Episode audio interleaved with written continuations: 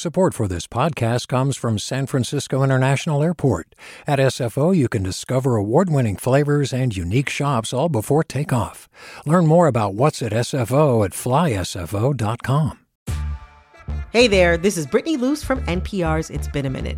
KQED's podcasts like The Bay, Bay Curious, Mindshift, Right Nowish, and more all tell the stories of the Bay and beyond with reliable, human centered journalism. They aim to inspire, make you think, entertain, and expand your understanding of the place you call home. Here's how you can support podcasting at KQED. Showing your support is easy, and you can join Brittany in supporting KQED Podcast too at donate.kqed.org slash podcast. That's donate.kqed.org slash podcast. From KQED. This is the California Report. Good morning. I'm Lily Jamali. The number of cases of COVID 19 in our state keeps growing. In just one day, yesterday, California added a thousand new cases to the tally, bringing the total to more than 7,400. Those are just the ones we know about because of problems with testing. To deal with an expected surge in hospitalizations, Governor Gavin Newsom is creating the California Health Corps, calling on healthcare workers who may have recently retired or or are still in school to join the fight against the coronavirus. KQED politics reporter Katie Orr starts us off this morning. The governor estimates California can expand its health workforce by more than 37,000 if enough people sign up to help treat COVID 19 patients. The state has launched a new website, healthcorps.ca.gov, to allow professionals to apply. We are very, very hopeful with this effort that we will see a surge of individuals to be paid and compensated uh, to participate in the workforce uh, and distributed uh, throughout our care delivery system all around the state of California. The state needs doctors, nurses, dentists, and paramedics, to name a few.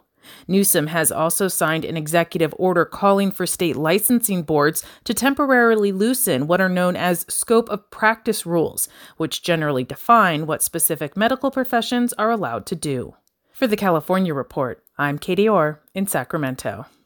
The effort to boost the state's army of healthcare workers already faces stiff competition from elsewhere. Last week, New York's Governor Andrew Cuomo announced a very similar plan, and nurse Robert Bean from the town of Paradise has been deciding whether to help.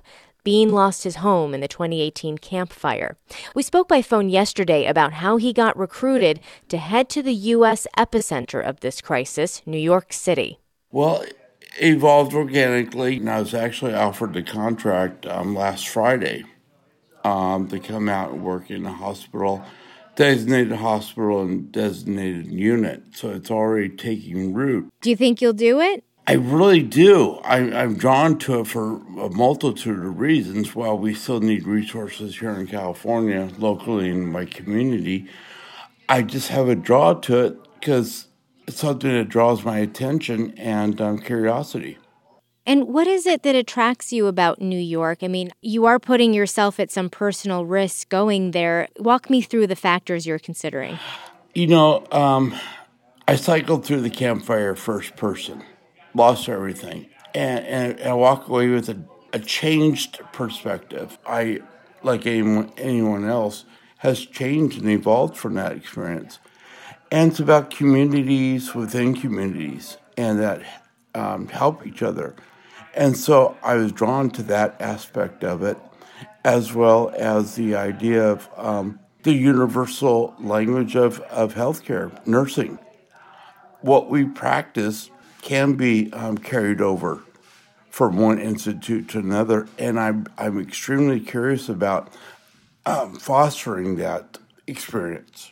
And Robert, does Governor Newsom's announcement on Monday that California is now following New York's lead and starting a surge healthcare force of its own, does that, you know, give you any pause? Do you think about maybe staying here instead? No. Um, what if I go out there and I gained new perspectives, gain new skill sets, support a um, critical needs, and I come back with new information, new skill sets?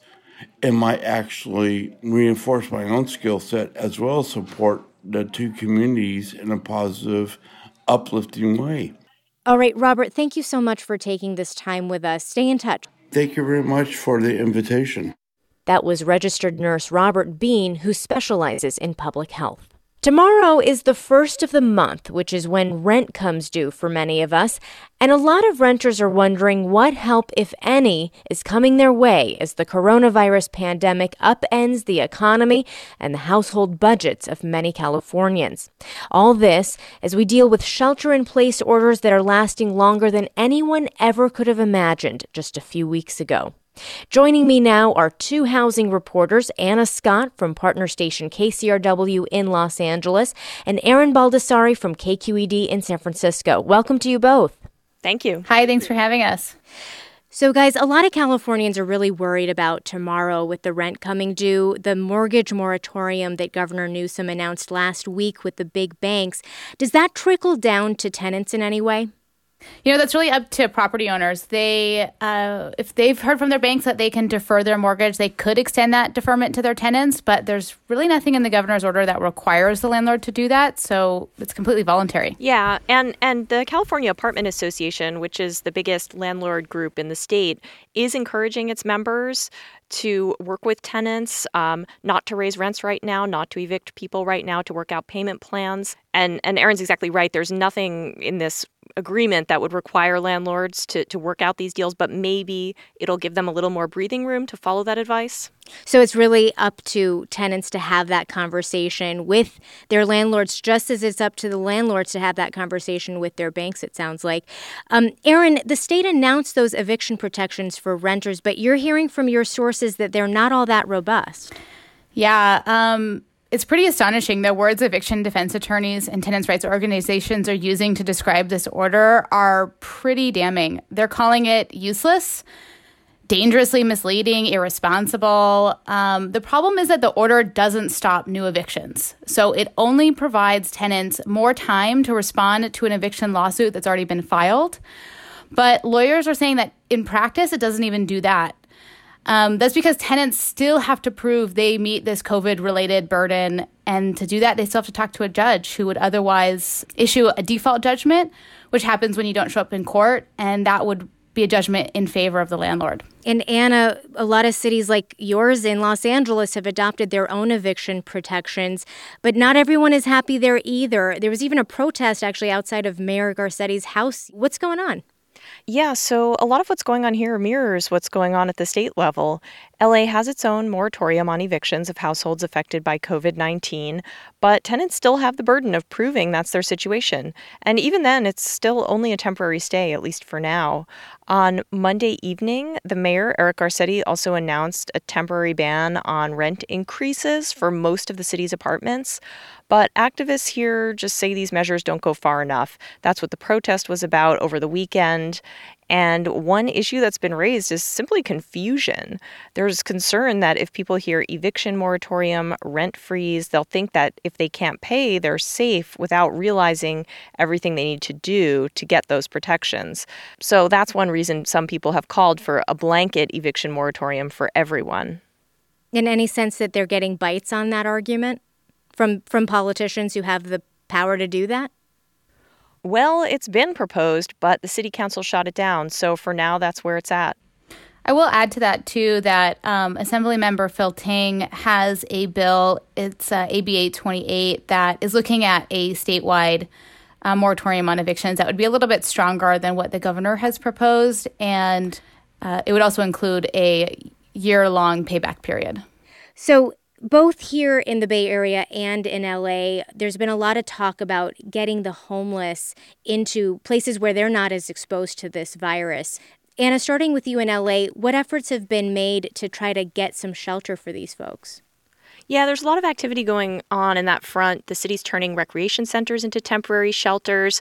The county is working on getting motel and hotel rooms. They're putting hand washing stations and mobile bathrooms out near large encampments. Um, but, you know, it's tough. People who are experiencing homelessness right now are having a hard time because not only are they uh, already dealing with the difficulties of living outdoors, but they don't have libraries, uh, don't have gyms, don't have coffee shops, a lot of the places that they would normally rely on for basic hygiene and, and internet connection. All right. Anna Scott from KCRW in LA and Erin Baldassari from KQED here in San Francisco. Thanks to both of you. Thank you. Thank you.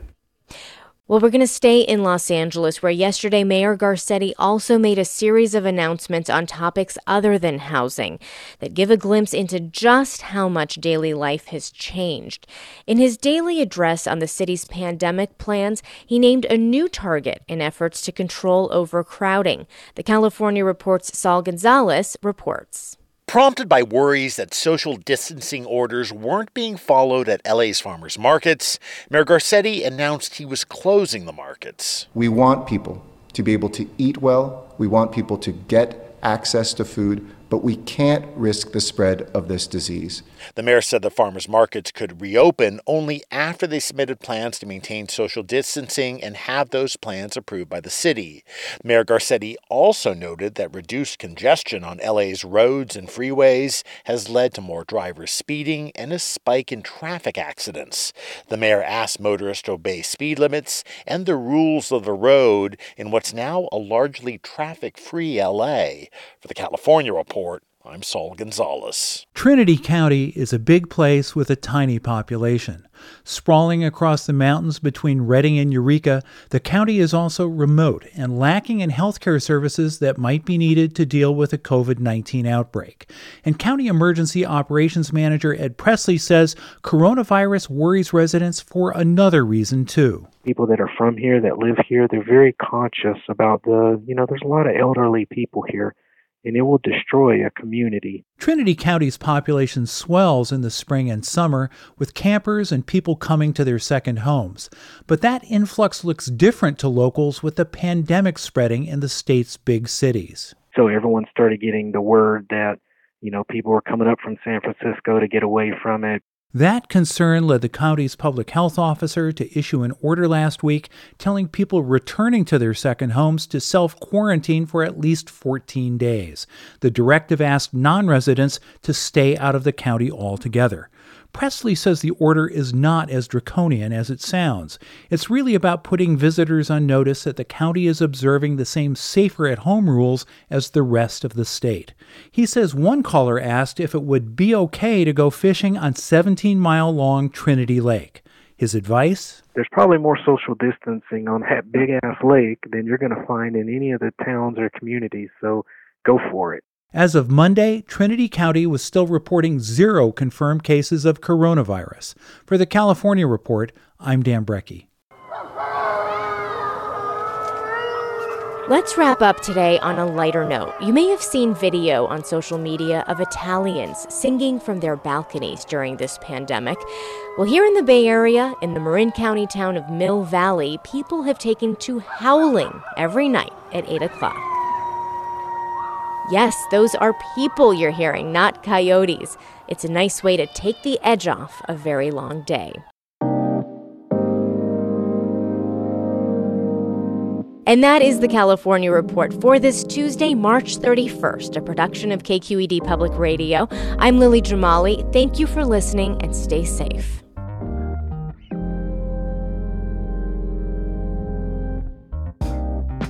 Support for the California Report comes from California Earthquake Authority, offering earthquake insurance to help Californians protect their financial futures.